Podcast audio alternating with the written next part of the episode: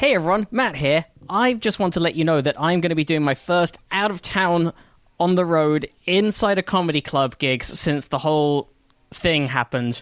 The whole nonsense. It'll be my first my first road gigs since COVID and it's going to be in Colorado. So if you or anyone you know is anywhere near Fort Collins or Boulder, I'm going to be at the brand new Comedy Fort Comedy Club in Fort Collins on the 25th and 26th of June. That's the Friday and the Saturday. And then I will be in Boulder, the Boulder Comedy Club, on the 27th. We'll put links to those on the show notes or in the show notes even.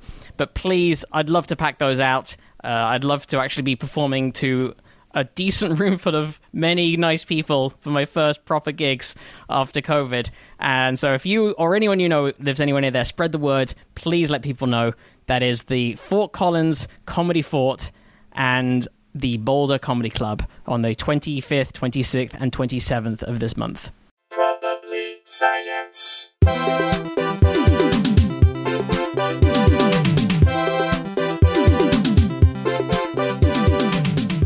Hey everyone, welcome to Probably Science. I'm Matt Kirshen.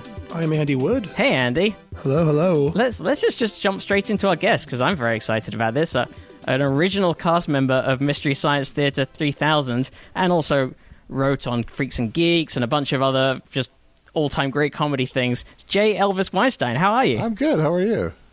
I'm very good. and by the way, it really does trail off on all-time great comedy things after those two you mentioned. I- Uh, when you got those two on the Yeah, there resume, you go. though, what? Yeah, what, what else do you need really?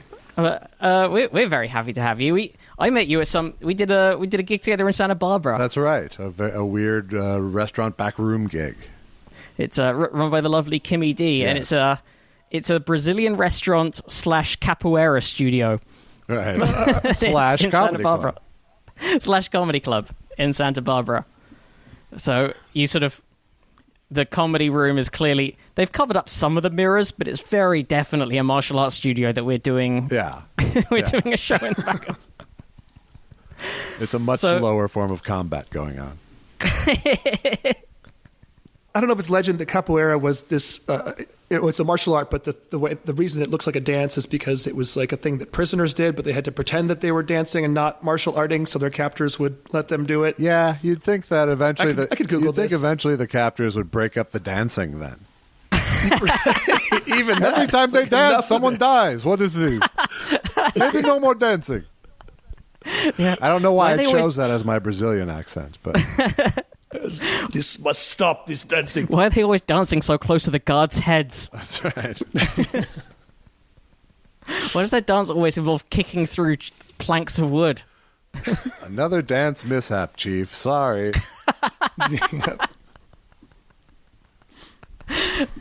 Yeah, I don't, I don't know. It, it, I like, I like the idea. Like, it feels like a sort of Great Escape kind of deal, where Right. Exactly. Yeah. we're just, we're just practicing, we're just doing choir practice and gardening, and pay no attention to the increasing level of earth around the flower beds. That thing with the Irish River dance, that origin story seems a little more plausible with the you can only you can't see the bottom halves of their bodies kind of thing as you walk by the bar. You know, so. Is that? Wait, that's what's gotta be. what's the? no, I've- no, it's just like you know, you, you, dancing wasn't allowed, so that just like the tops half of their body completely still, completely Just- still. they just like sort of like look like they're just having a little bit of a just. Right? Why does it sound like? their Why does it sound like a room full of people banging wood? We don't know. It's like a mullet along a different axis. It's uh, axis. It's like business up top, party That's on the right. bottom. Exactly. I've never even heard that legend. I'm not going to Google, Google either Okay, of these. I, I'm just going to go should. through life believing. It's a science show. Why have facts? And exactly, Exactly. we don't need not in these days. In these times. So, uh, uh, to that point, Josh, we like to ask our guests before we get deep into the science stories, what, if anything, is your background in science? And that's ranged from classes people took or liked or hated when they were at school or college to things they blew up in the woods with their friends to Uh, whatever. I once was on a show called Mystery Science Theater 3000. Oh, That's oh, Uh, I was uh, I mocked movies with a robot puppet, that that's Science true. Part two. Yes. um, and I had a series of high school science teachers that really disliked me and my attitude. There's, that's such a common thread that's come up amongst comedians who've had to guest on this show. Yeah. there's been It's- one teacher or a couple of teachers who just really didn't take to them. Yeah, no, I- tho- and those were all science. A couple math teachers had problems with me too, but it, but would at least admit I was funny. Whereas the science teachers would not give me an empirical thumbs up. And then you, you started working on MST3K when you were still in high school. Is that right? I had just least- gotten. I was seventeen, and I had just. I I, gra- I skipped a grade, so I graduated when I was seventeen. Oh, So it was my first. Well, that's my first year of college at the University of Minnesota. I was doing Mystery Science Theater at seventeen, and then I dropped out when we sold it to Comedy Channel. Yeah, I, I obviously didn't know about it until it was on Comedy Channel, Comedy Central. Um, but how how did it start back in Uh, Minneapolis? it started on a UHF station, uh, and we literally just improved the show once a week.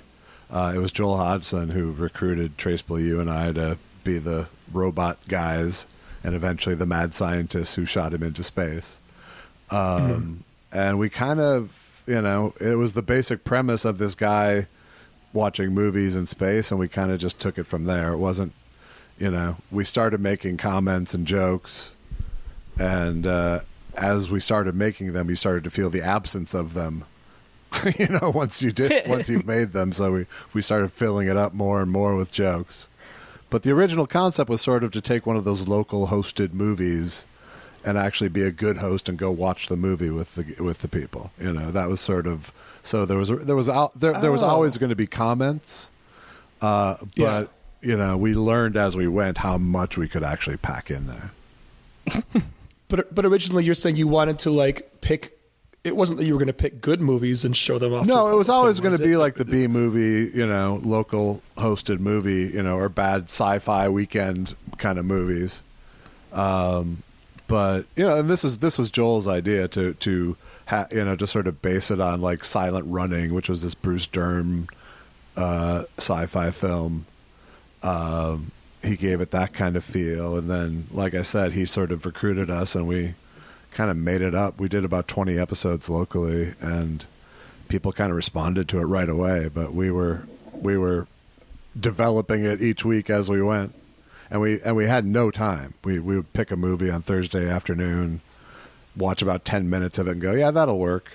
And then and then Friday morning we'd come in at about eight, and we'd spend about an hour writing the host segments, and then we'd go into the studio and shoot the host segments, and then we'd go to lunch, and then we'd come back and we'd run the movie, and we'd we'd you know we'd mock the movie in real time with our puppets and Joel live, and then they would literally edit the show as we shot it. They would put they, Wow. they would put in that movie segment, then t- then edit on the host segment from that morning, and then we'd film the next one, and they'd edit on the next host segment, and it was so it was online as we shot. And we and we had to be out of the studio by 5 p.m. because a wrestling show came in after. That's incredible. When you say a wrestling show came in, were they actually walking into the studio as you were walking out? Like, were you Yes, basically having to yes, cross paths with like yes, these mullet, huge Absolutely, yeah. And it wasn't they didn't- they local didn't have local the- wrestling as well? This isn't WWE franchise. This is no, like but Minne- Minneapolis Twin Cities was a hub of the uh, of the televised the early televised wrestling days with All Star Right. Wrestling. So there, Oh, we- so we just was had- a scene there, I guess. we had a pro wrestler on the show a couple of episodes ago. I wonder if I wonder if you might have crossed paths back in the day. Maybe Him coming in in his it was in his you know, spandex it and was you like the leaving. host segments they did for the wrestling show, and then they cut away to the actual wrestling. So it wasn't like they brought in a ring. right. Okay. But still, I just love that it's like Prince, MST3K, and wrestling. Yeah, is Minneapolis. And Bob Dylan, I guess, but he's like from the suburbs or No, something. No, he's from right? way up north on the Iron Range. Oh, farther away. Okay. So I'm curious who was responsible for the movie choices? Who was the one like digging through the the video store deep? Well, uh, when we started, it was it was by committee, and what you know, like these local show, these local stations would buy packages of movies from the distributors, and they'd buy them for the five best movies on the list, but they'd come along with another thirty movies. That Oh. so we'd look at the bottom five of that list, and you know things that were in the station's library, but they weren't necessarily going to air otherwise. Yeah. and then see which one would work for us. Basically, And like I said, in those early days, we didn't we didn't have any criteria really. We just you know hopefully there's some air between the dialogue and you know stuff to make. And then when, when when you got those ones that were like the the shorts, like you know, fifties black and white things about how to uh, do dishes. I can't think of Yeah, specific but ones. like but those what- like instruction. Yeah, part of that was those- was to augment because it was you know once we went to Comedy Central, the HBO who owned Comedy Central, uh, would, you know they'd send us movies to choose from that they could clear and get rights to. Um, but s- but those movies all are of varying lengths and some of them are really short. So in or- and so Ah. in order to deal with a 70 minute movie or something that we've had to edit quite a bit to make it TV safe, um, we had these shorts that would augment the the two hour time slot, and then they became kind of one of the better things about the show. Yeah, those are great. I mean, I loved all of it. I was very obsessed as a thirteen year old Yeah. with the show, which I'm sure is a common thread among comedians my age. Well, I was obsessed as a 17 year old with the show.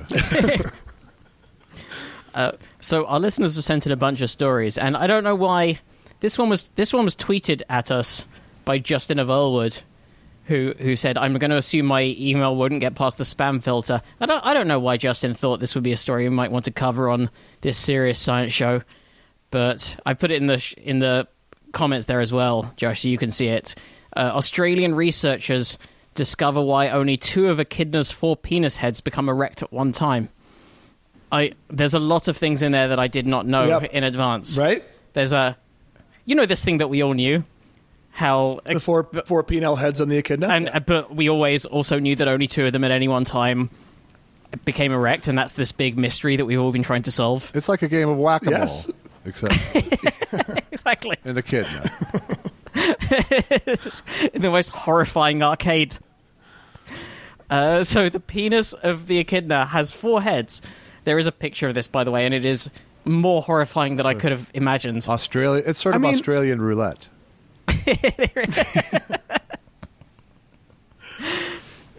if you look at it more as a paw, it's less disgusting. Yeah, it almost seems like I a could have scrolled right but- by that thinking it was a paw. Thanks so much. So now, now these Australian researchers have uncovered why. Scientists discovered that the mammal has unusual reproductive anatomy that causes male echidna to ejaculate from only two of the four penile heads at one time. The research published in the peer-reviewed journal Sexual Development, which we of course have a subscription to, Yes. good, thoroughly good read hmm. every week. Found month, who knows? Found that echidna penises have similar features to those of other mammals, including platypuses, but also similarities to reptiles. They studied the internal anatomy of several echidnas that had been brought into the Currumbin Wildlife Sanctuary in Queensland with severe injuries and had to be euthanized. This story gets worse and worse. Hmm. Male male echidnas have no scrotum and store their penis internally when not using it. So, oh my god! So, so if it wasn't already horrifying enough, this whole thing It's a it's an emerges. it's an innie. it is. But then, uh, when the time is right, this whole Ah. this whole horrendous four pronged thing thrusts out. Each of the four tips has a branch of their urethra, but only semen passes through. The reach. Interesting. Yeah. The researchers found that in echidnas, the major blood vessels of the penis splits into two main branches, which each supply two of the penile heads. Sure. Jane Fenelon of the University of Melbourne, who's the study's lead author, said previously it was suspected that the male echidnas alternated between two of their four penile heads via a valve mechanism on the urethra, but they didn't find any evidence of this. Instead, they found that the spongy tissue of the penis, which becomes erect when filled with blood, was separated by a septum. Is the septum like the thing in the middle of your nose? That's a septum, yeah. right? Yeah. Yes. uh, meaning the echidna penis has two distinct halves. By direct, I wonder if like a, a echidnas do too much coke through their penises, that septum can become. Yes. Right. Uh, but That's what happened to the Stevie Nicks of echidnas. I think She had to have her. by uh, by directing blood flow down one of the main artery branches, the echidna is able to control which half and which two heads become erect. So I presume it's like left and right as well. I'm sure it's not like one and three and two and four. Uh, maybe it is. I don't know. I, I think it's a choice between one. There's a one and two, and Yep. three and four have equal have uh, ha, are septum divided. It has to be So you right. could never. So it yeah, you could never you have could one only and three have one and four. right. No, you could you could have one and three or one and four, but you couldn't have one and two or three and four. I thought it could only have one, one and two, or three and four. Am I m- misreading? Uh, I, I, maybe I maybe I just lost. I, I could have lost interest. I, they really could have done, just drawn us a diagram of the possible penile They really configurations. That uh, Yeah. So it's the first time we've seen this in mammals, these two separate penises that happen to be merged together, says Fenelon. We know that in other species with really elaborate penises, it normally happens because of male male comp- competition for females. In that case, a multi headed penis might decrease the time needed between mating sessions, but the evolutionary beha- reason for the behavior in echidnas has not been confirmed definitively. Fenelon says the research was motivated by the behavior of an echidna at the wildlife sanctuary, who had been observed alternating the use of his penile heads up to 10 times in a row. Wow. I, I don't know if that was through boredom or what? What is the definition of in a row? Also, like, like playing pat cake. yeah, I don't. Yeah, uh, So Fenelon noticed similarities between echidnas and platypuses, which have a two-headed penis covered with spines. Hmm. Internally, we think it's pretty similar to an echidna, but nobody's ever seen an erect. Nobody has ever seen an erect platypus penis. So we're not That's sure if they only use one of their two heads at a time. How do you Look- yeah, think about how you'd get it that way once you caught it? I don't know, but It's spike, especially since it's spiky. well, that's true. yeah, yeah. But also, it generally when we're doing these stories on the show, I always feel like okay, there's some great scientists have done some stuff, and they've you know have been really ingenious here, and they've they've branched out and they've done you know we're just reporting on it. But here, I think I think we as a podcast could really break some scientific ground here. if if no one has seen an erect platypus penis, Are you are you suggesting a reward? I don't know. Well, I, I think this could be so. Uh, Josh, we we went to Australia on a mini tour, did the podcast live at a, a five different cities two years ago, and it was partially funded by the Australian government because we're doing science outreach. I think if we could come to Australia. Document the first platypus erection. If we, we- could get our whole trip paid If for. we could work out how to successfully Cut to arouse a Matt in a female platypus costume, somewhere in the outback. doing one of my sexiest dances. Yes. Like a, Just the Bugs Bunny and uh, drag of platypi. on a grant. Platypodes. on a grant. yes. On the Aussie dime. so So, So, uh, and by the way, re- let me ahead. rescind my uh, one three one four theory. I having having reread. You're right. It is one two or three four. Yeah, seems like yeah. one, two, and three, and four. Ha- I think it has to be. I think it's got to be left and right, yeah, Yeah. or front and back. But still, It- the fact that there's no picture of a vagina that corresponds to this thing is a little. It's a little bit of a Yeah. it's Right. a well, it's like with with ducks. Does We've it fit like? about Does this one fit like a glove? Like how does Yeah. it? Right, because like duck duck vaginas and duck penises are this crazy arms race where they're corkscrewed, but sometimes duck vaginas will include like three or four false vaginas that your corkscrewed penis might go into because it doesn't want to be impregnated for some reason, or sometimes the corkscrews go in the opposite direction to try to prevent wow. insemination, which I don't know why evolutionary. I forgot the reason why they would not want to be impregnated, but um, and but uh, you can look up videos of scientists figuring out how to give a duck an erection and filling up a corkscrew shaped glass cylinder to show the shape of it. So I don't know what we're doing wrong with these platypuses. I thi- I'm also curious if the- platypodes might it's work that as the, plural. mammalian craftiness. Ah, the monotremes are. Or wait, hold on a second. They are mammals, but they just are the only ones that do non-light. No, are monotremes mammals? I was going that they were going to be like the platypus, which are the the egg-laying mammal kind of thing. Right. So platypuses, I know they lay eggs, but they are mammals Yes. or not? Yeah, They are. yeah, it, it says here, in fact, so that um, echidnas and platypuses are the only two living monotremes, mammals that lay eggs instead of giving birth to live young. So they are. Uh, but two pronged penises are also common in Australian marsupials, including kangaroos, koalas, uh, bilbies, and wombats. I didn't know that marsupials generally. I don't know kangaroos have. Did I? Do we know this? I feel like we should have known Not this. me. I, I really, I didn't. I should have also. No, Australia's just got the best stuff. By best, I mean weirdest. I only know penis by genus. There, there is, by the way, just linked to in the sidebar from this story, there is this is off topic, but it's another science story that plastic waste in the ocean has become so prolific that it's become a waste, it's become a a pathway for invasive species. Wow. Hmm. So, and As in, Like that. plastic- like hiding behind a Tide bottle like a hedge. That kind it's of exactly that. Yeah, Dum, hitching a dum, ride. dum, dum, dum, dum, dum, dum. So these, yeah, the uh, Professor Bella Galil, who's curator at Steinhardt Museum at Tel Aviv University, said transoceanic rafting is a fundamental feature of marine evolutionary biogeography and ecology, often invoked to explain the origins of global p- patterns of species distributions. While it's relatively rare for a non-native species to successfully survive in a new environment, the huge increase in waste being dumped at sea, as well as a ban of fishing gear, enables biofouling, aquatic organisms attaching themselves while they're not wanted. And yeah, that so. For example, sea grapes from Australia arrived in the Mediterranean in 1990, which displaced other marine algae, setting off a domino effect that led to a reduction in native gastropods and crustaceans. I really think we are entering a golden age of unintended consequences. oh, 100%. Yeah. Well, e- even obviously, famously, intentionally introducing species has had horrible unintended consequences, where people have tried, Especially in Australia. yeah, where people have tried to uh, engineer the the ecosystem, Right. like the real life version of swallowing the spider to catch the fly. Yeah, you end up with platypuses and shit like that. exactly. Australia really does have baffling, like, you know, is is it baffling or is it just? I'm trying to. What I'm trying to work out now is.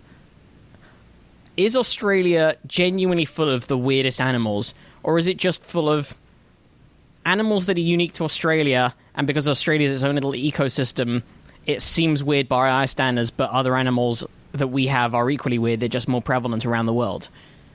You know what I mean? Like, is it? it- Yeah, uh, yeah. Are they, I don't. are they just are they genuinely weirder animals, or are they just rarer? And every animal, ha- all animals, are weird in their own little ways. Uh, well, I know we. I think it's we more weren't the there as long as humans. Yeah, Yeah. I think they had even weirder animals, but then humans came so abruptly to Australia compared to Africa, where we evolved alongside animals. At least this is like cribbing from Guns, Germs, and Steel. But I guess there were tons of interesting megafauna on Australia, and then within a few centuries of humans showing up, those were all gone because you could just walk up to them and Yeah. knock them on the head, kill them. Um, so that's an argument for why it'd be less interesting. So I don't know what my stance is. Uh, yeah, and you know, North America is an example where it, we, it all happened really fast, and we don't even know what we wiped out along the way.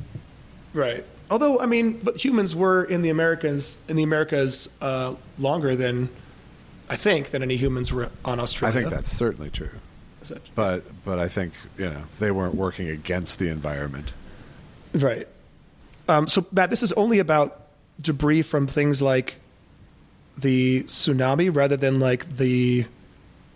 no, I'm just skimming this. To, s- I think I think just generally there's so much shit in the ocean now that we have given. It's a global problem. It says so. We've just given animals and other organisms so much more Yeah, but- ability to hitch a ride.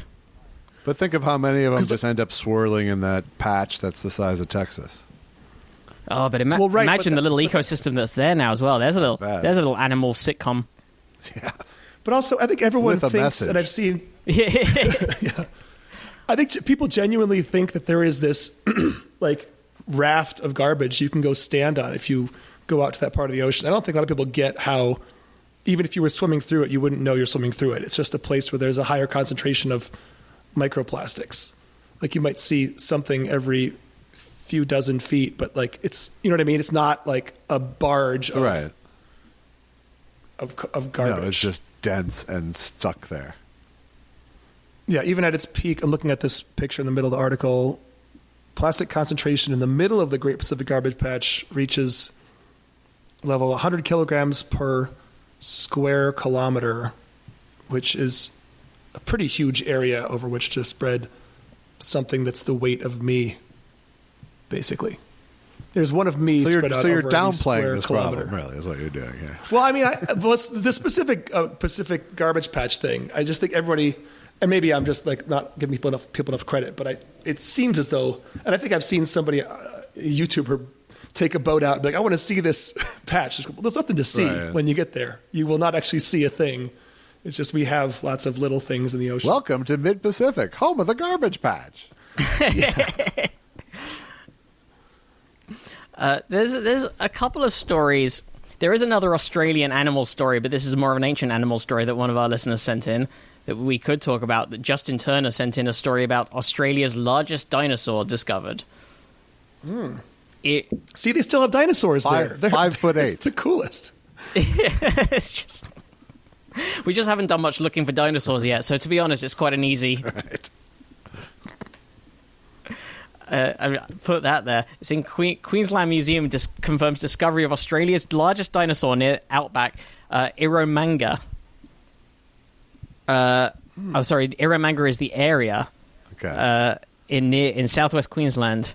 They discovered dinosaur bones. This this couple, just this c- cattle mustering couple, is mustering a verb? I, not so much. I not when it comes to could- cattle, really, but yeah. Rob, Robyn Mackenzie and her husband Stuart were mustering cattle on their property. I don't, wow. I don't know what mustering en- entails, but they were doing it. Perhaps all the cattle they could muster. Yeah. Just uh, they discovered these dinosaur bones in tw 2006 after 15 years of painstaking excavation. The Eromanga Natural History Museum has officially identified the skeleton as the largest dinosaur ever found in Australia. Ms. Mackenzie, wait, wait a second. Ms. Mackenzie, Robyn Mackenzie, is a paleontologist who also runs the museum. See, Oh, okay, This so seems this is- suspicious. What? Hang on, what? Has she just happened to be mustering cattle? Yeah. I don't buy Hey, it. Well- I don't she knows what it. to look for. she's just like she's just killing two birds with one stone here. Look, we're gonna must. If I'm gonna muster anywhere, it's gonna be in bone hunting ground. This is an inside job. I'm calling shenanigans on this. But that is a huge. That's a huge bone. It's a very, it's a very, big. bone. So I mean, the one. yeah, Ms. Mackenzie says those first pieces of bone offer them no sense of the size of the dinosaur they would eventually unearth. It wouldn't have entered our mind that we were about to deal with an animal that was the largest in Australia and one of the largest in the world. She said, the dinosaur has been scientifically named Austra- Australos- Australotitan cooperensis. Hmm. Australotitan. They they named it Cooper because they found it near Cooper Creek. It's estimated Okay. to be between five and six point five meters tall, and twenty five to thirty meters in length. So that's what you're talking about, sort of twenty feet tall uh, for the metric people, and about ninety to hundred feet long, possibly up to hundred feet long. Yeah. That's got to be up there with one of the bigger dinosaurs. If only we had a ten-year-old in this podcast, we would instantly know. where this ranks. Well, they put it next to a backhoe. There's a graphic where they have it next to a backhoe for scale on this. That's pretty pretty And, massive. Uh, a 10 year old would also enjoy that, probably. There is a picture here. We go. There's a picture of them lifting up this bone as well. It's a big bone. It's a very big bone, well, that's the model. Of There's the a bone model of the bone next up. to That's the- why it looks so pretty. That- but it's next to the big fossil of the bone. So, the paleontologists said the new species of giant sauropod is thought to be in the top 15 of the largest dinosaurs in the world, entering an elite group of titanosaurs previously only discovered in South America. Queensland Museum vertebrate hmm. paleontologist Dr. Scott Hocknull said he was thrilled to finally be able to verify the dinosaur as Australia's largest after more than a decade of research. It's taken this Good work. Yeah, it's taken this long because it's a painstaking piece of work. Oh yeah, I've just got to the backhoe picture. Yeah, that is very. What more could you want? Big, big industrial equipment and a dinosaur. Maybe a train. Maybe a train or a, a train and a rocket. And a talking train. yeah, Some puppies that have various public service jobs. Uh, that you got to take the bones out of the ground. This is Dr. Hocknull explaining how painstaking it is. You've got to take the bones out of the ground. you've got to prepare the fossils, and then you've got to study them and compare them against all other species of dinosaurs worldwide. That's a very Australian well, way of yeah, describing that's paleontology. paleontology. Did anyone think you didn't have to take them out of the ground? Yeah. or prepare them, or them. compare them, compare them to compare them to other things that have previously been discovered. That's almost the definition of all science, isn't it? yes. Yeah, yeah. In Australia, it's certainly the largest animal that's ever walked the outback. This is huge. This is a fantastic beast. Imagine something the size of a basketball court walking around on land. This- They're ex- this totally could have been wor- uh, uh, an animal working at the slate quarry. yeah, really. yeah, it, it does look like you could slide down it with and really have some fun Yes. when the whistle goes off at the end of When work. the, right, right, yeah. And by whistle, I mean the bird that has a Right. string attached to its tail. It's a It's living. a living. They've, by the way, visitors gone up threefold, three times as many visitors to the Eromanga Natural History Museum compared to la- compared to 2019, and they expect these numbers to only climb when word of Cooper's discovery starts to spread. Well, once this episode comes out, yeah, Yeah, they're gonna ha- be like fighting. I think they're off. just tricking tourists into the mustering. Everyone's getting into the cow mustering industry around Yes. here, S- squeezing out the normal, the regular guy. I mean, after a year of lockdown, people have got a lot of pent up. They haven't been mustering anywhere near as much as they usually It's would true. be. So I think there, there's going to be a big market for mustering. There's sort of a in the- muster, in the, next a couple. muster fever on the horizon. Right? Yeah. Post post panty mustering is going to be Uh, so, the big thing. uh, Ms. Mackenzie says discovering I'm a new so- dinosaur. I have to stop so- you for a second. Did you just say post panty? Yeah, I'm trying All to get that to take off. Is that going to work? I just said it. That's the first time I said it. It's not working for not- me yet. okay. no. Well, But that's because you're still you're, you're still living in a panty It world. kind of feel. It felt like so- something I had to nip in the bud. Actually, Now that we've said it five times, I think it's going to catch on. I think the listeners are really going to take to it. It's going to be, and I'll be attached to it because I have a timestamp of when I said it all right. first. So Ms. Mackenzie said discovering a new dinosaur species was just the tip of the iceberg. There's, she said, there's dozens of sites, there's dozens of dinosaurs potentially out there that will need preparation and then research after after they've been dug up. Again, describing the job of being a paleontologist. right. Right? It's like they want us to feel bad for them for being paleontologists. it's just you got to dig it up, then you got to do preparation, then you got to do research. It's not all just glamour, you know. yeah. It's like a surgeon. You got to cut them open, fix them, then sew them back up again. And you got to wash. Dr. Hocknull believes there could be even bigger species yet to be discovered. He said, One of the questions I'm always asking is, what ate the plant eaters?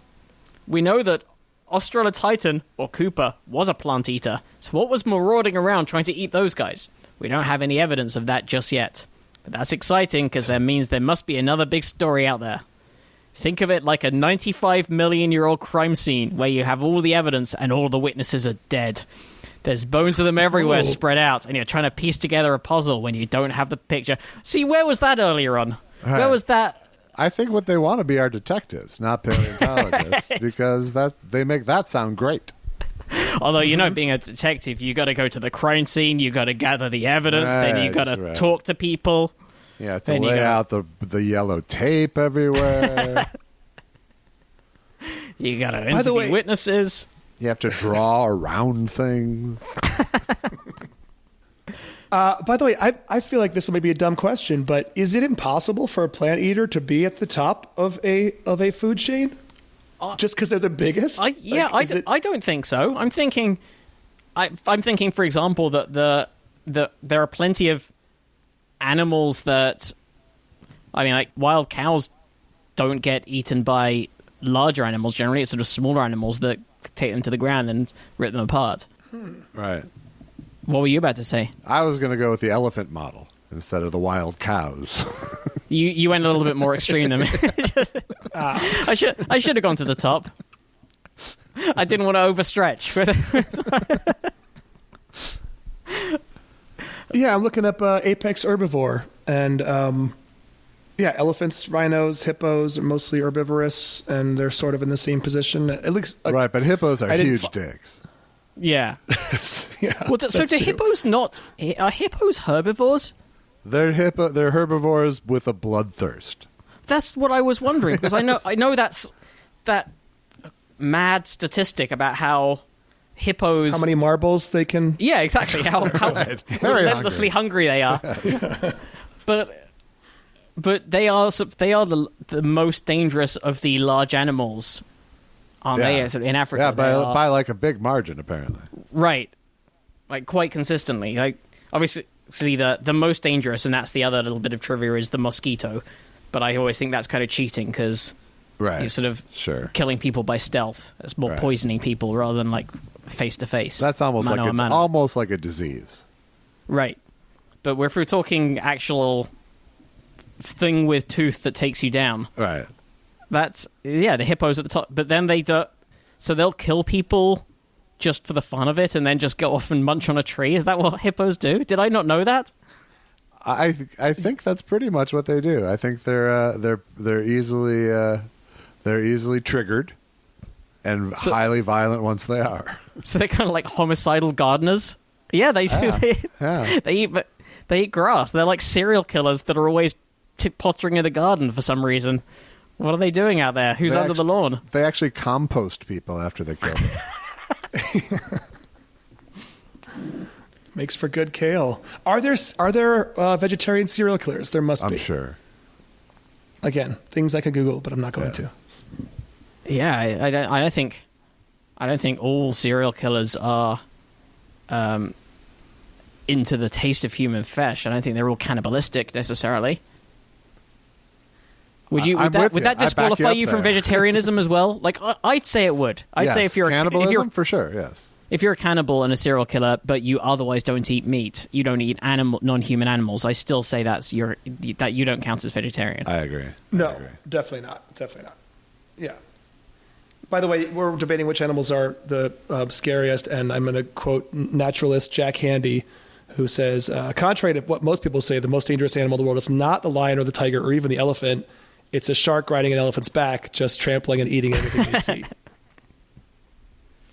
That's science fact. It's a deep thought. Um, gra- just grass, by the way, just grass from the hippos. Not even That's what- fish, and they're in the river all day. Yeah, and not even like really other plants. They mostly eat grass. They're ruminants. Yeah, Oh. they're like murderous cows. Do they also? I'm assuming they also have like the the the multifaceted stomachs that are uh, that make a ruminant a Oh, do tell. I don't know. I'm checking on this right now. Are they cud chewers? Uh, Hippo he- here we digestive go. system. It is considered the hippo is considered to be a pseudo ruminant Ah. because it has a complex three chamber stomach but does not Three chew chambers. cud. Ache. Curious. They're so cute. I'm trying to think whether I've ever actually seen one in person. That's how they get you. You must have. zoo. yeah, most, Right. almost every zoo has a hippo. Yeah, any decent zoo must. I must have seen. Yeah, a solid And- zoo's got a hippo, or, or like one Yeah. of those parties where they bring animals round. Yeah. right. An Eric Andre birthday party. Just a horrendous petting zoo. just like a wildly inappropriate. Every Irresponsible zoo- zookeeper. Every zoo has a hippo until the incident. right. right. Yeah, San Diego. San Diego Zoo's got one because there's a picture of it on the Wikipedia page for hippos. Nice. Nah, Pablo Oh, and- Escobar had several That's true. I'm sure. that are causing havoc now in somewhere in Central America. By the way, unlike other semi-aquatic animals, who, hippos have very little hair, according to Wikipedia. Their skin is two inches thick, which provides it great protection against what is a Insults. conspecific. Uh, and predators. By contrast, its subcutaneous fat layer is thin. I didn't realize that either. I would have thought it'd be quite uh, have a quite a thick layer of fat. I didn't The have a position on it. I'll be honest. The animal's upper parts are purplish grey to blue black, while the underparts and areas around the eyes and ears can be brownish pink. Their skin secretes a natural sunscreen substance which is red coloured. The secretion is sometimes referred to as blood sweat, but is neither blood nor sweat. The secretion is initially colourless and turns red orange within minutes, eventually becoming brown. Two distinct pigments have been identified in the secretions uh, one red, which is hipposudoric acid, and one orange, nor hipposudoric acid. They are highly acidic. They inhibit the growth of disease causing bacteria, and their light absorption peaks the ultraviolet range, creating a sunscreen effect. Hmm. But it, it, it also doesn't. But it doesn't prevent the skin from cracking if it stays out the water too long. So if you're a hippo listening to this show, make sure you don't just think, "Well, I've got the hipposudoric acid now, I'm fine." You still need to submerge every so often just to be Yep. safe. Got to go for a dip. which I just did for the first time in a year and a half. By the way, the pool finally reopened up here in the desert. Uh, Josh, I live up in at Joshua Tree, so Ah. there are, and they've emptied the pools for COVID. And finally today, opening day, I can drive 20 miles and swim some laps, Nice. and f- finally hydrate. How, yeah, how was it? Was were you? Uh, did you remember how to swim? Ah, barely. My shoulders are killing me. They have no lane lines, so it feels like open water swimming, and uh, it's just chaos there. But theoretically, it's lap swimming happening. You'll get your Were you- str- you'll get your straight line back. Yes. You'll get it back. I'll get my yeah, yeah. Uh, it was it was eye opening. You know what else is eye opening, Matt? Is it the story that listener Michael Valbuena sent in? I think it is that exact one uh, about the fact that pupil size is a marker of intelligence. Is this going to be problematic?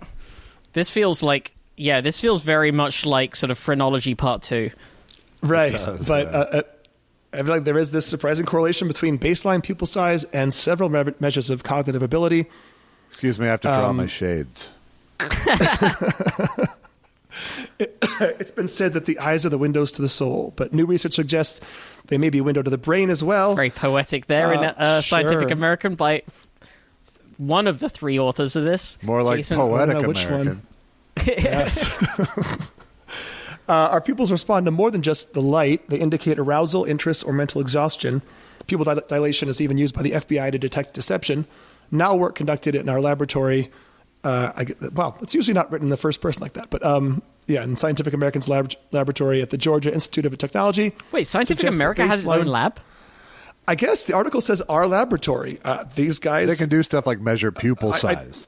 there, it's not. Yeah, it's not really or- that sophisticated. it's just they got to tell if your hair's looking okay that day. they have a ruler in a drawer. Or I guess it would be just the hour of the three authors who may.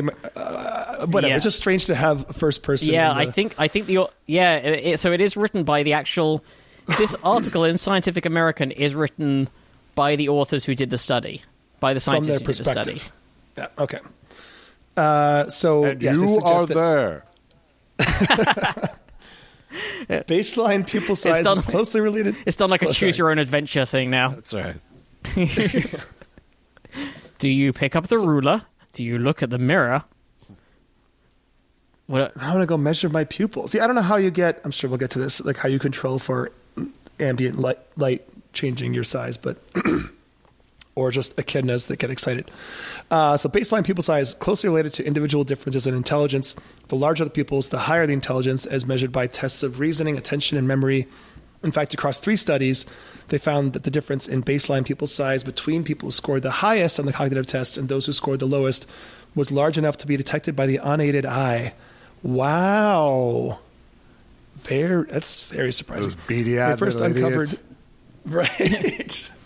I mean, maybe that's why a beady eye negativity, like maybe that's why it's part of our But, but that also feels like that's the wrong way round because aren't you know I feel like psychopaths who would like they're conniving and smart. uh, and but also have really little eyes. But maybe that's my Right. maybe that's Hollywood lying to me. It might be. Yeah. It might be a really smart actor. Uh, so they first uncovered this surprising relationship while studying differences in the amount of mental effort people use to complete memory tasks. They used pupil dilations as an indicator of that effort, um, a technique psychologist Daniel Kahneman popularized in the 60s and 70s. And when they discovered a relationship between baseline pupil size and intelligence, they weren't sure if it was real or what it meant. Okay, Also, they li- they listen to see if people make the sound. Well, I was just okay. So counter counter argument here. If you're trying to do some kind of intelligence test and you're struggling, and you end up sort of vacantly staring out the window or at the light fitting, and then go back to doing the test, and then they look at your eyes, your pupils are going to be smaller Right, but compared to the person who's the just like staring at the page and just I think people staring at the through it. sun are disqualified from the whole intelligence test community. I don't know. It worked out well for Trump. Uh, Yeah. Yeah, but you know, if you Seem if, if you are if you're just staring at the page and your head is down, then your pupils will be smaller, wouldn't they? On average. I gotta believe there was Smaller some control bigger? for this, but I don't oh, know. Sorry, they'd be bigger they rather. They my yeah, they'd be they'd be bigger. I mean, the general thing, if you're if you're not talking about effects that your mental effort has, is yeah, more light equals smaller pupil. Right. Uh, but yeah, they must have controlled for all this. They must have had everyone in a room with without without bright lights or you they, could stare or they at to fuck up dilate it like an eye doctor, so everyone's goes to the same. Uh, Oh yeah. But then you wouldn't have control. I mean, I think that's just ruining the whole study if you do that. So l- last time I went to get my eyes tested, they did they did the whole. I don't think we thing. have enough grasp of what this study was to really to have that argument. I'll have to. I'm sorry. Go ahead. well, here, let's. Uh, sorry, Matt, you were Oh saying. no, I was just saying when when I went to get my eyes tested last, he did the dilation thing and so um, looked properly into my eyes, and then and then just gave me these really like these cardboard sunglasses, almost like really really dark ones, almost like the ones you have to wear for an eclipse. And went, you need to wear these on the way home. And I went, am I safe to drive? And he went, yeah, yeah, you're safe to drive. You won't be able to read like stuff up close, but driving is like you know you can you'll be fine. And I started driving. I was like, I am almost completely. This is wildly dangerous. I'm very blind right now. Just because of how dark it was? Well, no, no, No, not the darkness. It was just blurry. It was There's just like no everything focus was. going on.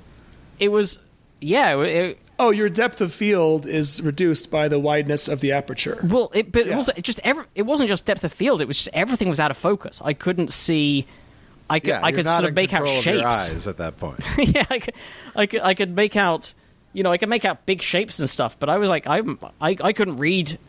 You know, it wasn't just like I couldn't read text that was right in front of my eyes. Like I couldn't read a road sign, for example. I couldn't read.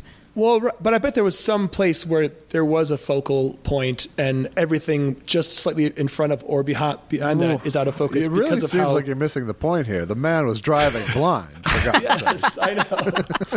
but you're saying it's not depth of field related. I'm saying it could. It is depth of field related, and it's just most things were not in that tiny plane of focus for that wide aperture of your eyes. Maybe, but if even even if that is the case, then I, I don't think it was still bad. Yes, you still should. telling the police officer that just I'm sorry, but, But the also, uh, cyclist instead just wasn't debating how within my were doing the correct depth of focus because my aperture. article When they. Uh, so here's how the study worked. They had 500 people aged 18 to 35. They measured their pupil size using an eye tracker, a device that captures the reflection of light off the pupil and cornea using a high-powered camera and computer. They measured participants' pupils at rest while they stared at a blank computer screen for up to four minutes. Okay, there's a good baseline. All the while, the eye tracker was recording, and using that tracker, they then calculated each participant's average pupil size. Okay, And to be clear, pupil size refers to the diameter of the black circular aperture in the center of the eye. It could range from around 2 to 8 millimeters. Uh, the pupil is surrounded by the colorful area known as the iris, which is responsible for controlling the size of the pupil. Constricts in response to bright light, as we said. So they kept the laboratory dim for all participants. Okay, so no sun to stare out the window at. Uh, in the next part of the experiment, they completed a series of cognitive tests designed to measure fluid intelligence, the capacity to reason through new problems. Working that's by the way, that is not what I thought fluid intelligence would be. Yeah, nor I. I thought it was knowing that you always do uh, a water between every Yeah. Great before Beer. grain. Uh, right. Uh, working memory capacity, which is the ability to remember information over a period of time, and attention control, the ability to focus attention amid distractions and interference. Hang on, what are the, the three different tests? Okay, the cap- capacity to reason through new problems, that's fluid intelligence. Working memory, okay, a bit, and then uh, attention control is clearly the one that I have the least of because I had to repeat the thing you just said seconds ago. I wanna didn't get to it. the end the second time even.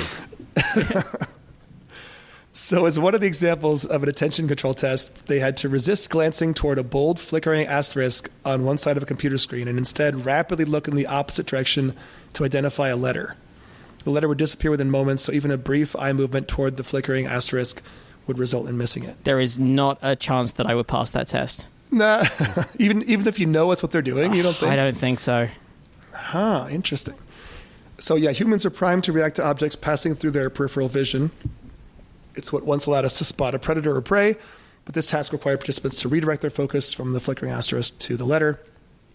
They found a larger baseline pupil size was correlated with greater fluid intelligence, attention control, and to a lesser degree, working memory capacity, indicating a fascinating relationship between the brain and the eye. Uh, interestingly, pupil size also negatively correlated with age. Older people uh, had smaller, more constricted pupils. But once they standardize for age, the relationship between pupil size and cognitive ability remained. Well, that that also tallies with the sort of uh, the beady-eyed school teacher, Right. like Is that a stereotype? yeah, like a sort of, I'm thinking like old English schoolmaster, kind of staring at you with beady eyes and then sending you to uh, to be sexually you're not abused. Some kind of like physical punishment that's no longer legal. Not just a stern stare down that involves closing the eyelids, and that's making you think Oh of no, I. I, no, I think there's just, I think there's an innate beadiness that is independent of eyelid status. Okay. You don't hear a lot of Um, good English schoolmaster stories. I'll tell you that. No, not a lot of r- really nice dude. No. Uh, so yeah, as far as why this happens, they um, this article talks about you have to know what's going on in the brain. Pupil size is related to activity in the locus coeruleus, a nucleus situated in the upper brainstem with far-reaching neural connections to the rest of the brain. That area contains norepinephrine, which functions as both a neurotransmitter and hormone in the brain and body, and it regulates processes such as perception, attention, learning, and memory. It also helps maintain a healthy organization of brain activity so that distant brain regions can work together to accomplish challenging tasks and goals. Hmm. And dysfunction of that area and the resulting breakdown of organized brain activity has been related to several conditions, including Alzheimer's and ADHD. Uh, in fact, this organization of activity is so important that the brain devotes most of its energy to maintain it, even when we're not doing anything at all, such as when we stare at a blank computer screen for minutes on end. So the hypothesis, hypothesis is that people who have larger pupils at rest have greater regulation of activity by the locus coeruleus, which benefits cognitive performance and resting state brain function. Do you? I, I was going to ask whether you, and you clearly do because you already have quoted one in this episode already, but jokes from a long from someone from a long time ago just popping into your head related to stuff. Oh yeah, thirty And plus was- years of them. Uh, right. This Jo Brand used to have a joke. I don't know if you know her, she's an English comedian, but she she was a psychiatric nurse before she went into comedy. Yeah. And there's some test. I had to just Google it just now to find out what the actual thing was. It was the Beck Depression Inventory, otherwise known as the BDI. So she had a bit about being told as a psychiatric nurse by one of her bosses to uh, go into room three and give the patient the BDI. and that stuck with me for 20 years, There you go. 25 years. I like it. There's a couple of space stories right now that that weren't sent in by listeners, but I, I found them with my own two hands. Wow. Did you have to dig them up I and was then about to compare say them that sounds harder than being a paleontologist. yeah, I had to find them, and I had to copy and paste the URL, and I had to put them in the in the show notes. So here, here's one of them. There we go. There's a big rocket. The first look at the the new SLS rocket that is potentially going to be taking humans to the moon. NASA's NASA's brand new Space Launch System rocket, which is so engineers at F- Florida's Kennedy Space Center have finished lowering the 65 meter, that's 212 foot tall core stage in between two smaller bo- uh, booster rockets. It's the first time all key elements of the rocket have been together in a launch configuration. Cool. So it's, it looks massive. And they plan to launch it on its maiden flight later this year. Is that going to be with hmm. humans or is that going to be. Okay, no, no, that's going I'm to be. sure it's like the same way Apollo did all those like But they don't use dogs First we anymore. They'll use like sort of a toy dog. sure Like a robot yeah, dog? robot dog. Right. Yeah. As long as they, Furbies. as long as they can get their montage of failures. yeah. the that that's something they should do is like a sort of when they show the successful launches for NASA or for other space companies, they should have like a blooper reel over the end credits. Absolutely, yes. Just things exploding and engineers just distraught. So ju- Oh, I thought they'd be like laughing and going cut, cut. Like, yeah. it's on fire again. Yeah. During this mission known as Artemis 1, the SLS will carry Orion, America's next generation crew vehicle, towards the moon, but no astronauts will be embro- aboard. Engineers want to put both the rocket and the spaceship through their paces before humans are allowed on in 2023. That's pretty soon. Yeah, weren't we talking about this a couple weeks ago? And, Yeah. and our idea to, to put a dog on the moon and, and see about the frisbee situation. And That's right. uh, yeah, So- 2023. So- yeah, not too far off. The SLS consists of the giant core stage, which houses propellant tanks and four powerful engines, flanked by two 54 meter, that's 177 foot, solid uh, r- rocket boosters. and unlike the marsupial penis, all four engines will fire at once. They will fire simultaneously because. I, you know, and if they don't, it would have to be opposite pairings. Because if you fire left and then right, then you're in real trouble. That's It's- not gonna work. Spin time, yeah. Yeah. So these solid rocket boosters provide most of the thrust force that propels the SLS off the ground in the first two minutes of flight. Both the core stage and the SRBs are taller than the Statue of Liberty, minus its pedestal. So let's not get carried away here. Well, yeah, and and much less that part. welcoming to foreigners. And mm. um, much less likely to be weaponized by Ghostbuster opponents. Over over Friday and Saturday, teams at the Kennedy Space Center used a heavy lift crane to hoist first hoist the core stage, transfer it from a horizon from a horizontal to vertical position, and then lower it into place between the SRBs. That's the solid rocket boosters on a structure called the Mobile Launcher. And it currently resides resides inside the huge cuboid vehicle assembly building, VAB. Everything's everything's got initials here. Yes, it does. NASA's good at that. There is a there's an artwork. Uh, why did you say why they? do? Um, there's artwork as to what it would look like to have an astronaut on the moon now. NASA and it Yeah. says NASA wants to return to the moon, but this time it wants to stay. I don't think that that picture indicates any sort of resolute. Stayingness. Yeah, I don't see any kind of like uh, hut. yeah. Or they uh, look like they could skedaddle at any time. So. they're just banging on rocks. They are. They don't look that different from cavemen, really, apart from their garb and the fact that it's clearly moon environment and the American flag I- in the background. It should be an astronaut in a recliner somewhere. you can't get me out of this thing from my cold, dead spacesuit. I think they have the same Amazon Prime solar yard lights on this moon that I, that I do. yeah, that that's what tells well. you they're staying. Yeah, set up some outdoor lighting, some patio furniture. They put in the ring doorbell as well.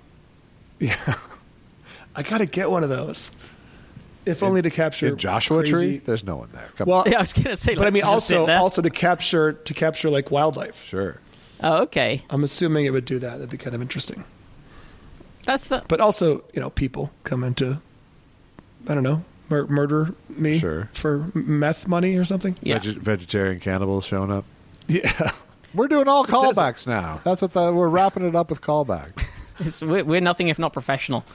There is Yeah. there is another space story that was a day or two old, and that is that I'm sorry everyone else who bid, but you have been beaten to join Jeff Bezos and his brother in space. Yes.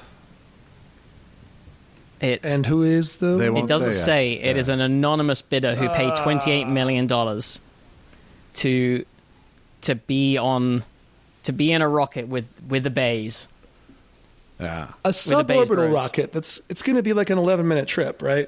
Yeah. Is Uh, Where they're not they're not spending a long time. They're not orbiting the Earth. No. They're they're going to be weightless for a few minutes. Yeah, but and with big reach a height of six sixty miles, I think. Big windows. It'll look cool. It'll feel they'll feel weightless for a few minutes, but they're just barely tipping over the line into what is technically space. kinda You sucks. Like 62 Is it enough miles. time? It sort of sucks. Is it enough time for an epiphany? That's the question. Right. you got two minutes to like have some deep and meaningful. Uh, do do we think Bezos will come back a changed man in terms of the way he might treat his employees, or do you think it'll just make him even more convinced that he has the ability to dominate the globe? Uh, well, there's a third option that he might come back in a thousand fizzling pieces. Oof. There's a fourth option. He comes back with superpowers. That's true. but yeah, But you need them when you have a hundred billion dollars. that's true. You've already got. You are Lex Luthor Yeah. already. You don't need the powers. You've got the money and the brains and the bald, bald head. Okay, so so it does go. It it is a bit better than just going on one of the a fair bit better than going on sort of the vomit comet in terms of experience. It's not just sort of experiencing Yeah, you get to you, you, get to see smaller Earth in the window with black Yeah. around it. you will definitely see that. You will certainly see that. You actually get. So it plans to go hundred kilometers. That's around just over sixty miles above the Earth's surface, which will allow them to experience microgravity. It will then return to Earth using parachutes. The trip is expected to last around ten minutes. I mean, for 28 million, I don't know. I don't know. I think I'd hold out for like an actual ISS trip or Yeah, multiple orbits around. the- Twenty-eight around million Earth. is not that is is a lot for a A ten lot for minute 10, ride. 11 minutes. Yeah. But you get four days of other shit thrown in of, tr- Four of days of- training and oh, hanging, so- hanging Oh, out yeah. with, with the Bees brothers. Oh. Yeah, and I bet you get like a Training. I bet you get like a kind of mission hoodie. Yeah, probably even a, you sa- probably even get to keep a jumpsuit for twenty. Yeah. Satin jacket. By the way, from a distance, that Blue Origin logo just looks like it has a penis on it. It's, I know it's a feather, but like in the shot of Jeff Bezos there, it's uh, no one else feels that. Which I'm trying to see which picture it is you are. Just at the top, when you see his jacket, the the upper left hand corner Oh, of his yeah, jacket it does a has bit. Blue Origin, and then a phallus, a single phallus, a non echidna. Isn't a ph- Monophallus. Isn't a phallus next to a giant rocket a little redundant? That's true. That's a very good point. Look what I just drew. All right. so, yeah, I don't. Ah, How much money? Better question. How much money would you have to have before you would be like, well, twenty eight million doesn't hurt and it'll be fun. Yeah, I mean, if I was a billionaire, it's probably an easier decision. yeah. I mean, Still, you're giving up a thirtieth of your of your wealth of your accrued net worth. Is it worth it? Uh, probably. yeah, I- because you I'm accumulate that again so quickly. I was about to say I'm probably making that on my money too each year. So. Right. That's a good point. You're making more than three percent. Well, I, yeah, probably, Yeah. probably. Okay, you're right. If I have a billion, I'll do this. Yeah, I mean, I'm just so thinking we're all like. in? we're all in. We're all in. that? yeah, Once we get our billion, we'll do it. Yeah, I, I'm just thinking Pinky about swear. sort of the equivalent, the equivalent proportion of my wealth that I've spent on like an iPhone, or uh, Oh, have you spent three percent of your net worth on an iPhone? Good question. maybe not three percent. Uh, well, Yeah. depends on depends on whether I was having a bad year That's or a good year.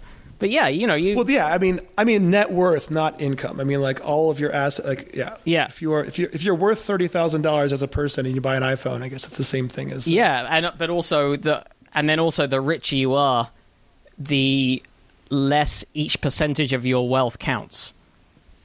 Like if you're if Oh, right. like if you have 'Cause- if your net worth is is like ten thousand dollars, that's all of your assets. Then three percent of that, ma- losing three percent of that makes a big difference to your quality of life.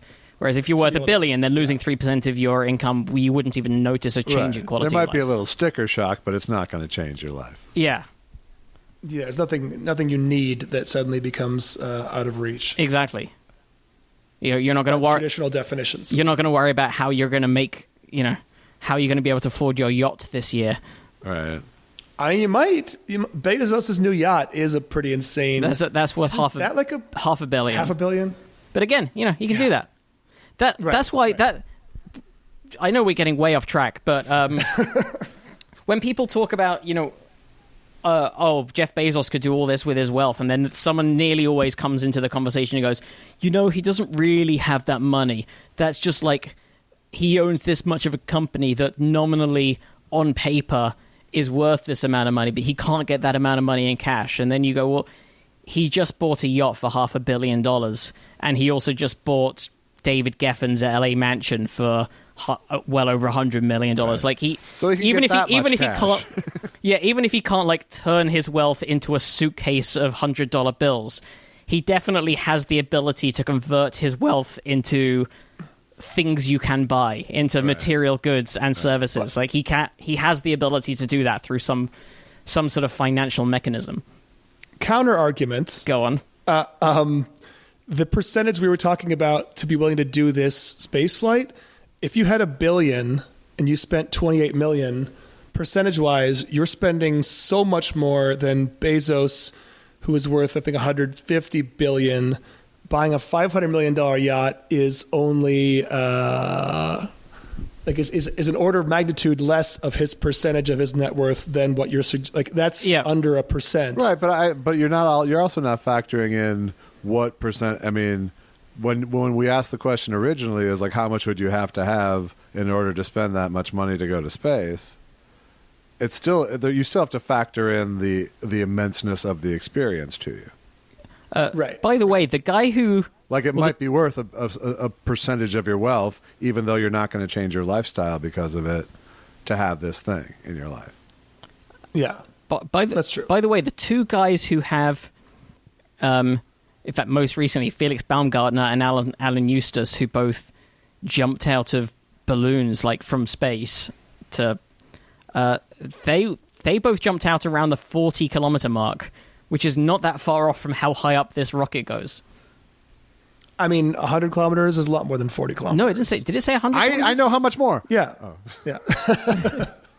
yeah. 100 kilometers is the definition of, of space, I guess, by some. Oh, I, One of- sorry, one I, of- mis- one of the I misread this. Okay, I was misreading the article. Yeah, it goes up to 76 kilometers, and then the capsule separates, and then it continues up to 106 kilometers, just as the capsule. Ah, So the cap, Yeah. the rocket, the rocket separates. The first stage goes back down to Earth, and then the, The capsule David Bowie on going up. kicks in, and then they go another. Yeah, Am I floating in my tin can? Now we got to pay ten grand to the uh, David Bowie estate. There you go. Way to Oh, go. we've done that. Damn it! It's three percent of my net worth. Ah, oh, So- was it worth it? it was. It felt so good. So have we concluded that we are or aren't going into space? I haven't worked this out. We're going. Okay, cool. We're going. Yeah. Yeah. Well, that's good to know. Well, on that note, we, we should wrap things up, but we should also probably make an extra plea for um. We're going to really need some. We really appreciate everyone who helps support the show on both Patreon and PayPal, but to get ourselves into space, we're really going to need you to up those donations by at least a factor of several hundred thousand Yeah, yeah. to, to millions. Uh, I can't do the math right now, but if if it if it matters to you guys that we go to space, you know what to do. which I think it. I think it does. I think all of you are quite worried about the fact that we have not yet gone into space, nor have we paid tens of millions of dollars to a, a billionaire. But if half a billion of you each give two dollars, Yeah, That's all it takes. That's all it takes. That's all it needs. And I was going to say a billion listeners, but that seemed a little lofty. But uh, I, Yeah, know, but half a billion is yeah. very plausible. Yeah, because you think about Yeah, who just- even speaks English fluently enough to follow our show. Right. Let's get let's not get carried away here. If we get every American, Canadian, Australian, and I think maybe German, we'd have half a billion. right, and there's probably some British and Irish listeners in there as well, who can Yeah, maybe provide they're, things they're like the flight notoriously tight with their money. Yeah, but you know, if they, if they ship in a few few pennies here and there, that would probably provide the flight to the space center, which I don't know whether or not that's included. Right. A lot of people forget to factor in those. Things. You when you're like, you got like, oh fuck, all right, I've I've paid my twenty three billion, twenty three million for my flight, twenty eight million, but but what about my per diem? yeah, I've got to get my my Southwest flight to Kennedy Space Center to Florida. Now got to stay in the hotel overnight. Do they Right. do they do they feed you the day on the day of the launch, or Well, is there's, that a, there's a breakfast buffet at the hotel, so if you get up early enough, Right, and if you load up on the on the breakfast, you could probably like stow away a few extra muffins. you might make it through the 11 minute flight. It really, you don't have to do any training for 11 minutes. It's a roller coaster. It is a roller coaster. It really is. You're not It's- even controlling the rocket. You're just sitting there. It isn't- Don't get it- out of your chair. They say that for three days. Do not get out of your chair. Any Do you think- questions? Ah, ah, ah. No. Do not get out of your chair. But what if? Uh, what did I say? All Rule right, one. before, before you ask ask your question, is it whether you can get out your chair? Yes, it was. Okay. okay. Do you think they have a camera rigged up to take a photo at that moment that you first shoot up? yeah, but they charge you an extra 12 bucks for it. right when you come down, And they also it's just got a shitty vignette of like the Blue Origin logo around it. and and they know they they're wise now to make sure you don't try and sneakily take an iPhone photo of the screen. right. yeah. Or flash your tits during the flight. I know one person. One person flashes their tits. They don't even put the picture up. Like you don't even have the option. Yeah, and you might not even be. They might not be part of your group. That's that right. one person. that's the Everybody unfair part. pays for your tits. Great. Wait, now I have no record of this 28 million that I spent That's right. Yep. because you couldn't control yourself for, for 11 minutes. Ugh. Uh, Josh, we, we should wrap this up, but where can our listeners find you and everything you do? Uh, well, you can find my podcast with Andy Kindler called Thought Spiral. You Uh, should definitely do that. Definitely do that. Uh, you can follow me on Twitter at at J Elvis Weinstein. You can watch uh, one of you can watch my documentaries at Amazon. Uh, you got to pay for Michael Debar. Who do you want me to be? Uh, but I need you to kill about stand up and the scene in Asia is uh, on Amazon Prime. I didn't even know about that. That sounds great. Yes. When did you sorry. make that one? I made that one. I think it came out in 2017, and it's uh, Tom Segura, Pete Lee, and Chad Daniels uh, in Hong Kong, Singapore, and Macau, and then all the scenes that are that were building up there. Cool. Those are also three very, very funny people. Yeah. I need you to kill. It's called. Fantastic. We'll put a link to that in the show notes as well, and and to your podcast. And as always, you can find links to all the stories we cover in the show notes. And also, we'll put a link up again. I mentioned this in the pre-roll. uh, please come along to my shows in Colorado, Fort Collins and Boulder at the the last weekend of June, the last weekend of the month. That's June twenty fifth, sixth, and seventh in Fort Collins and Boulder. I would and tell people anyone who lives anywhere near there, send them my way. Uh, yeah, if you go to that show, I bet it's going to be a post panty highlight. Oh, There's no I such think, thing. I think There's you're no really gonna. thing. uh, yeah, I think it's gonna make your post panty a lot better, a lot better. oh, oh. Uh, nip it in the bud. Shut it it's down. It's gonna catch on. It's gonna Shut it catch on down. on some some corner of TikTok. Some kid's gonna love it, and it's gonna. Just wait, just wait. Mark my words. Post panty. You can find us, as always, probablyscience.com is the website, at probablyscience on Twitter, individually at Andy T. Wood and at Matt Kirshen. Probablyscience at gmail.com is the email address for any questions, comments, clarifications, stories you would like us to cover. Uh, Josh, J. Elvis Weinstein, thank you so much for joining us. Thanks for having me. It was really fun. And listeners, see you next time. See ya.